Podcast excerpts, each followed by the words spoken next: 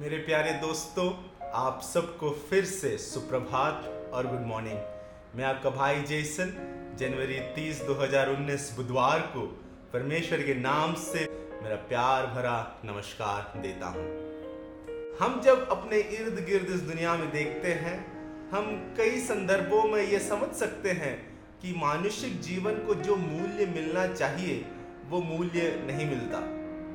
दर रोज हम देखते हैं कि किस प्रकार मनुष्य जीवन को छीना जाता है, को कुचला जाता है, को रौंदा जाता है।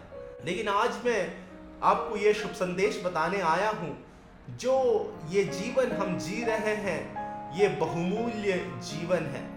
ये बहुमूल्य इसीलिए नहीं, क्योंकि हमारा कोई मूल्य है, ये बहुमूल्य इसीलिए है क्योंकि हमें परमेश्वर के रूप से सृजा गया है। लेकिन हम देखते हैं कि इस दुनिया में पाप के आने के कारण मनुष्य अपनी पहचान को भूल गया है। आज मैं एक छोटी सी कहानी आपको बताना चाहूँगा, जिससे हम ये शुभ संदेश को अपने जीवन में ग्रहण करेंगे। ये कहानी भी एक सच्ची कहानी है। हम सब जे टाटा को जानते हैं।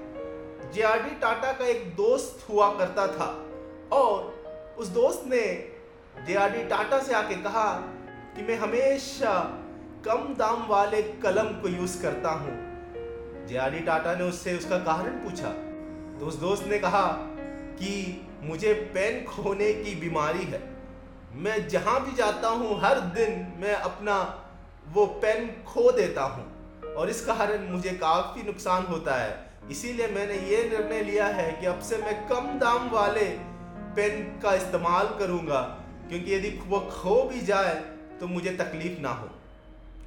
तब जे टाटा ने अपने दोस्त से कहा, भाई सुन, मैं तुम्हें एक तरकीब बताता हूँ कि यदि तू ऐसा करेगा तो तेरी ये पेन खोने की बीमारी चली जाएगी। तो उसके दोस्त ने जे टाटा से पूछा हाँ भाई, बता, जल्दी बता, मुझे भी वो करना है। तो जेआरडी टाटा ने अपने दोस्त से कहा कि, तू जाकर एक बहुत ही महँगी पेन खरीद ले और फिर देख क्या होता है। तो जैसे ही जे टाटा ने कहा था, वैसे ही उस दोस्त ने किया। वो दुकान गया और उस दुकान की सबसे महँगी पेन को खरीद लाया। वो पेन सोने से बनी हुई एक पेन थी और उस दिन से उसके जीवन में काफ़ी बदलावट आई। जो व्यक्ति हर एक दिन एक पेन खोता था। वो उस दिन से एक भी पेन नहीं खोया। वो हमेशा उसका ध्यान रखता था, क्योंकि उस व्यक्ति को पता था कि ये बहुमूल्य पेन है। एक तरफ़ से देखा जाए तो उसके पेन खोने की बीमारी ही चली गई थी। इस छोटी सी कहानी से हम ये सीख सकते हैं कि कई बार हम अपने जीवन को वो मूल्य नहीं देते जो मूल्य इस जीवन का है। सबसे पहली बात हमें यह समझना है कि हम जो मनुष्य हैं, हम परमेश्वर के रूप से सृजे गए हैं। परमेश्वर जो अति पवित्र है, महान है, हम उसके रूप से सृजे गए हैं।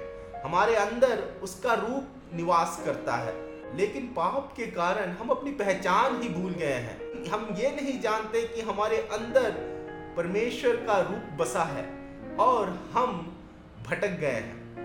कई बार हम कई विषयों में खो जाते हैं। हमारे स्वास्थ्य के विषयों में हम कई बार उसे वो मूल्य नहीं देते जो मूल्य हमें उसे देना है। यदि हम ऐसा करते तो हम सही खाते, सही करते। हम कई बार रिश्तों को वो मूल्य नहीं देते। यदि हम वो रिश्तों को वो मूल्य देते तो आज हम अपने इर्द गिर्द झगड़े नहीं देखते। हम कई बार अपने इस जीवन को मूल्य नहीं देते। हमें लगता है कि सत्तर, अस्सी, नब्बे साल का जीवन है हम ऐश में बिताएँगे, लेकिन मुझे आपको ये कहना है कि हमारा एक अनंत जीवन है। धरती का ये जीवन तो तात्कालिक जीवन है, लेकिन एक अनंत जीवन है जो हमारे लिए रखा गया है। हम यदि इसका मूल्य आज नहीं समझेंगे तो हम वो अनंतता में परमेश्वर के साथ निवास नहीं करेंगे, बल्कि हम नरक में परमेश्वर के बिना बहुत ही तकलीफ़ में हमें समय बिताना होगा।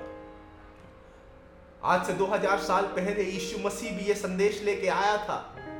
परमेश्वर की ओर से कि परमेश्वर इस जगत से प्यार करता है। परमेश्वर लोगों से प्यार करता है क्योंकि परमेश्वर ने लोगों को अपने रूप में सृजा है। लेकिन परमेश्वर देख रहा है कि लोग उसके रूप से भटक गए हैं। दर रोज लोग खो रहे हैं। पाप के अंदर, नाश में वो खो रहे हैं। लेकिन यीशु मसीह आया था ये संदेश बताने के लिए कि जो कोई भी उसे स्वीकारेगा वो परमेश्वर का बेटा या बेटी कहलाएगा और वो अधिकार हमें मिलेगा यदि हम यीशु मसीह को अपनाएँगे। जब हम यीशु मसीह को अपने जीवन में अपनाते हैं तो हम उस सही पहचान को जान लेते हैं जो हमारे जीवन में है। हम एक उद्देश्य के कारण ही इस दुनिया में आए हैं और वो उद्देश्य, दैविक उद्देश्य है। हम उसे पहचाने। यदि हम वो पहचान ले तो हम अपने जीवन को वो मूल्य देंगे और हमारे इर्द गिर्द जितने भी मनुष्य हैं, हम उनको भी मूल्य देंगे। ये दुनिया एक बहुत ही अच्छी दुनिया बन जाएगी जब सारे मनुष्य ये जान जाएँ कि हमारे अंदर जो निवास करता है, वो दुनिया में जो निवास करता है, वो शैतान से बड़ा है। और हम यदि परमेश्वर से जुड़े रहें तो हम अपने जीवन को खोने से रोक सकते हैं। मैं ये उम्मीद करता हूँ कि जनवरी तीस में हम ये जाने कि हम परमेश्वर के बच्चे हैं। हमारे अंदर उसका रूप निवास करता है। यदि हम भटक गए हैं तो आज वो दिन है कि हम वापस उस परमेश्वर पिता के पास आए और यीशु मसीह वो द्वार है जिसके द्वारा हम उसके पास आ सकते हैं। क्यों ना हम एक छोटी सी प्रार्थना करें? हमारे स्वर्गीय पिता परमेश्वर, हम इस दिन के लिए धन्यवाद करते हैं। जनवरी 30 2019 जो आपने तोहफे के रूप में हमें दिया है। परमेश्वर, हम ये जानते हैं और ये कबूल करते हैं कि हम आपके बच्चे हैं। हम आपके द्वारा सृजे गए हैं, हमारे अंदर आपका रूप बसा है। परमेश्वर, ये बहुमूल्य जीवन है।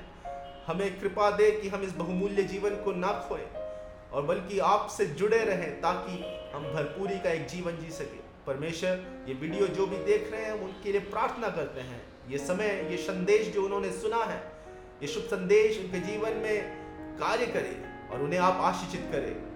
ये प्रार्थना यीशु मसीह के नाम से हम मांगते हैं। सुन और ग्रहण और कबूल करना पिता। आमेन। मुझे उम्मीद है कि आज का ये दिन आपके लिए सफल होगा और खुशियों भरा होगा और हम ये जान ले कि हमारा मूल्य परमेश्वर में क्या है और हम उसी प्रकार जिए। हम कल फिर मिलेंगे। धन्यवाद।